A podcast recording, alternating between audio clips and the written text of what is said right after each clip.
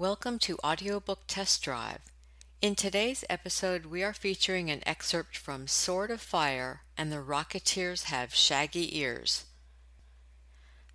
The Ultimate Adventures in Space. Forget Star Wars. Star Trek ho hum. This Planets of Adventure audiobook includes two complete book length novels of space adventure from the supreme exemplar of highly charged, vividly colored space opera, the legendary pulp planet stories. Fasten your seatbelt for atomic powered thrills, alien landscapes, daring heroes, intrepid heroines, and fiendish villainesses. Here from the 1940s The Sword of Fire a novel of an enslaved world by Emmett McDowell. He was a plain, ordinary Jones, so his spaceman father named him Jupiter, hoping it would help him stand out. But he remained a plain, ordinary Jones until the space warp cast him, naked and helpless, into the slime of that vile world. Then Jupiter Jones cursed the fate that had marooned him among the planet's groveling mutants. He only wanted to escape. But the mutant's rising excited whispers proclaimed him a knight in shining armor who alone could save them. And the strange sword he'd found was, they said, the one weapon that could prevail against the vicious octopoids who enslaved them. The Rocketeers Have Shaggy Ears, a novel of peril on alien worlds by Keith Bennett. Their fighting song was known from Terra's hinterlands to Ganymede's glittering domes. Oh, the Rocketeers have shaggy ears. They're dirty sons of space. Some day there will be a legend like this. Some day from steamy Venus or arid Mars, the shaking, awestruck words will come whispering back to us, building the picture of a glory so great that our throats will choke with pride pride in the Rocketeers of Terra. And now for your listening pleasure, an excerpt from Sword of Fire and the Rocketeers Have Shaggy Ears. Sword of Fire, a novel of enslaved planets, by Emmett McDowell. Jupiter Jones, naked and helpless in the slime of that vile world, cursed the space warp that had flung him down among its groveling mutants. For their rising excited whispers proclaimed him a knight in shining armor, their only hope against the terrible octopods who enslaved them. Chapter 1 The miser, a glittering needle with stubby back-swept wings, hurtled out of deep space and arced into orbital flight a thousand kilometers above the surface of the planet. The starship had approached from the night side. Now, as it decelerated rapidly, it flashed into the raw orange daylight of the planet's Ki type sun and angled downward into the stratosphere. Inside the miser's control blister, Jupiter Jones lifted red rimmed eyes to the fuel gauge. It showed only a few centigrams left, little more than enough to land. He swore under his breath, hunched lower over the controls, a long, loose framed man with a shock of red hair and vivid green eyes. The olive uniform of the Galactic Colonization Board was wrinkled, as if it had been slept in, and he had allowed his beard to grow. The bushy orange red mass of it hid his face almost to the eyes. He was alone in the ship. He'd been alone, operating the miser single handedly since Briggs, his co pilot, had gone crazy and killed himself. It had been a damn inconsiderate thing for Briggs to do, Jones felt. Not that he could altogether blame the co pilot. They had blundered into a space warp beyond Alpha Centaurus, the miser had been flung into an uncharted region of the cosmos, hundreds, perhaps thousands of parsecs from Sol. Hopelessly lost, the chance of ever finding their way back to Earth had been slimmer than trying to locate one certain atom of oxygen in Earth's envelope of air. Briggs had cracked under the strain. When the co pilot had failed to relieve him at the end of his watch, Jupiter Jones had switched the controls over to George, the robot pilot, and gone in search of him. He'd found Briggs dead in his bunk. An analysis of his stomach had revealed that he'd taken cyanide. There had been no note, nothing. He had recorded the tragedy in the log, along with a biting opinion of the psychiatric board for allowing a man with a flaw in his psychosis to be assigned to advanced exploration. Then he'd heave the body out the refuge port. Well, he was still lost, Jupiter Jones reflected savagely. Fortunately, though, he'd discovered this huge KI type sun with its system of seven planets, while he still had enough fuel to reach it. Spectroscopic observations had revealed that the second planet possessed an atmosphere high in oxygen and showed traces of water vapor. It was a small world, about the size of Mars, and uncomfortably close to its flaming orange sun, but it had been his only bet. He glanced obliquely at the fuel gauge again, his lips thinned, and he dropped his eyes to the scanner. Immediately, the surface seemed to bounce up at him, dense jungles, the sheen of an inland sea. The terrain flowed past like an immense relief map. Then he saw the city.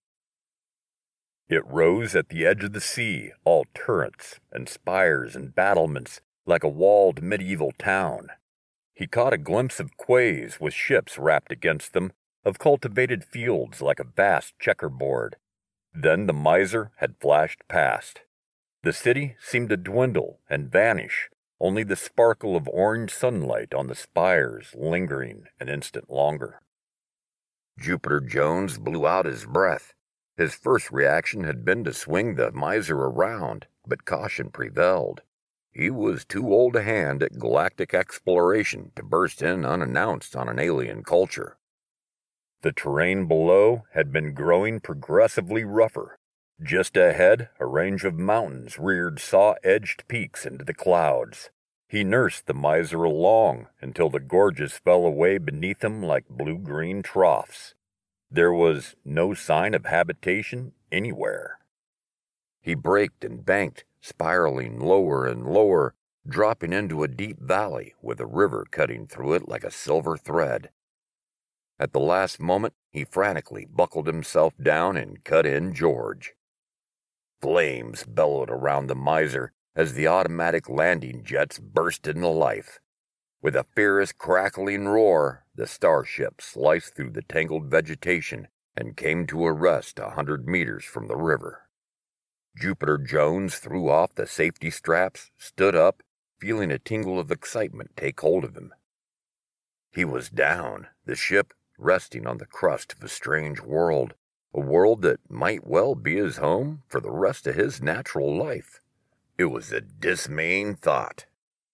With gravity dragging at his feet once more, he moved to the transparent rind of the thermoplast blister and stared out.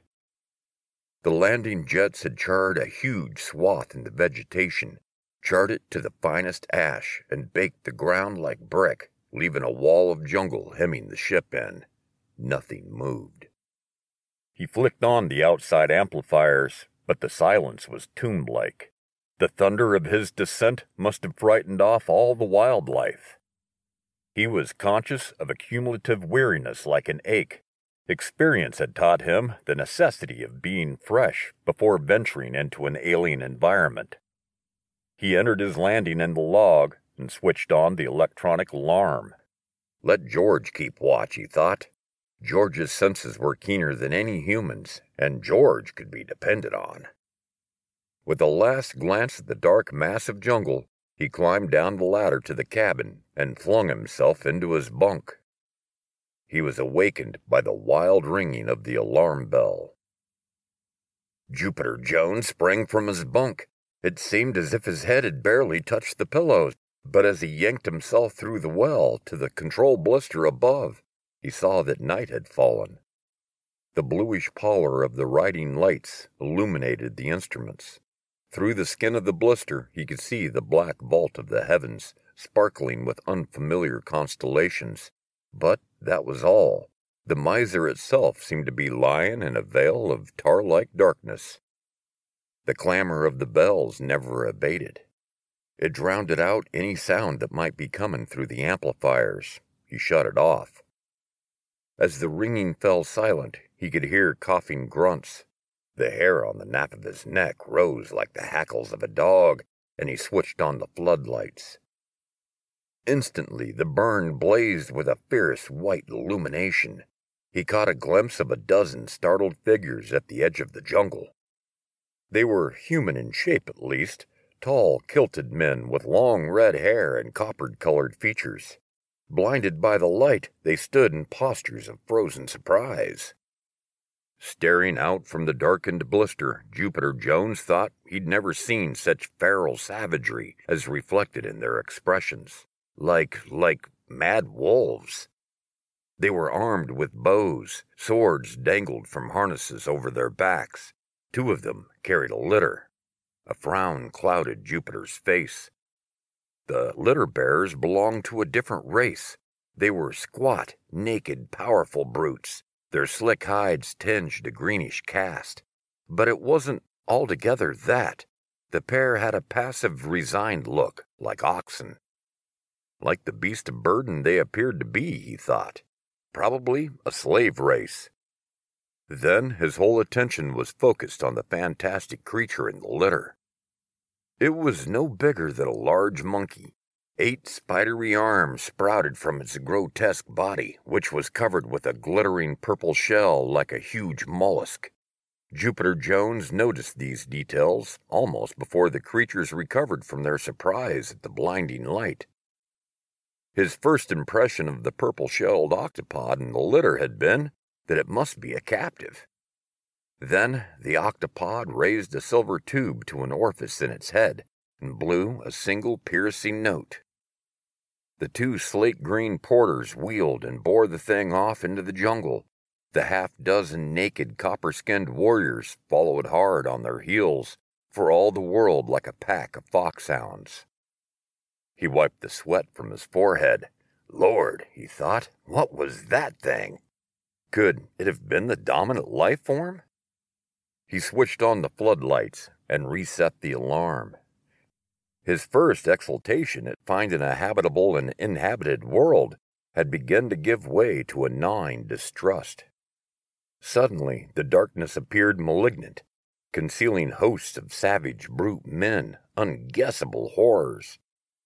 There was the feeling of movement out there, he heard something grunt and thrash in the underbrush, followed by a squealing noise like a stuck pig.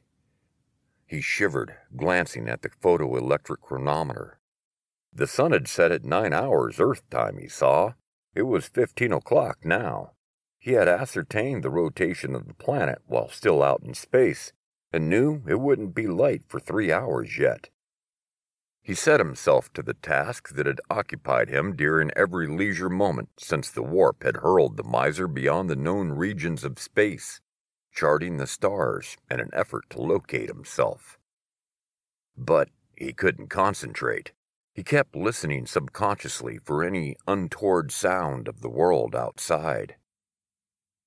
His real name was Jones RV 860 09 H34271. The Jupiter had been pinned on because he had been marooned once on that planet for three months and had lived to tell about it. There were two things which Jupiter especially didn't like. He didn't like men, and he didn't like women. He prided himself on being self sufficient and tough, and he was tough. Morally tough, and physically and intellectually tough. He had grown up in the stews of Venusport, fending for himself since the age of nine. Because he'd never seen the stars, he had one consuming ambition to go to space. He had studied, worked, and fought his way through the Galactic Colonization Board's Institute of Technology. The Institute was a hard school. The men of the advanced exploratory units the special corpsman had to be well versed in all sciences, from astrophysics to zoomorphology. No one had believed that Jupiter could make it. Briggs, who had been an upperclassman, had ridden him unmercifully, all of which had merely crystallized his determination. In the end, he'd graduated with top honors. It was the same sort of determination that sustained him at this moment. Jupiter had long since reached the dismaying conclusion that the miser had been swept entirely beyond the local system, even beyond any of the adjacent star clusters. That was the final straw that had caused Briggs to crack. At the thought of Briggs, Jupiter Jones spat into the waste chute and arranged his length frame before the powerful electronic telescope, with which all the ships of advanced exploration were equipped. But he didn't use it right away. Instead, he gazed upward at the star encrusted heavens. The Milky Way, he saw, began down near the horizon, though it climbed less than a third of the way up into the sky. The rest of that tremendous path was blocked out by an inky blackness. He tugged at his beard. There was something familiar about that black pall, and he turned to the star charts again. Sure enough, the rift, a dark nebula, split the Milky Way from the constellations of Centaurus to Cygnus. He must be very close to it, perhaps within a few light years, for it to blot out so much of the super galaxy. But was it the same one? There were hundreds of these dark nebula. And even if it was, on the other side of it, was he in relation to Earth? His elation slowly ebbed. Pulling out his notes, he recommenced the endless task of mapping the universe. He kept hard at it until the giant orange sun had suffused the sky with saffron light, blotting out the stars. The Miser was only one of such units probing the local star system in search of habitable worlds.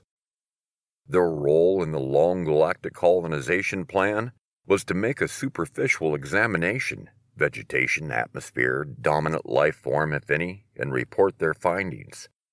Later, depending on the reports of these advanced units, the real exploration by staff specialists commenced. Though Jupiter was sure the planet was too many light years off ever to be colonized, he entered the composition of the air in the log from the force of habit.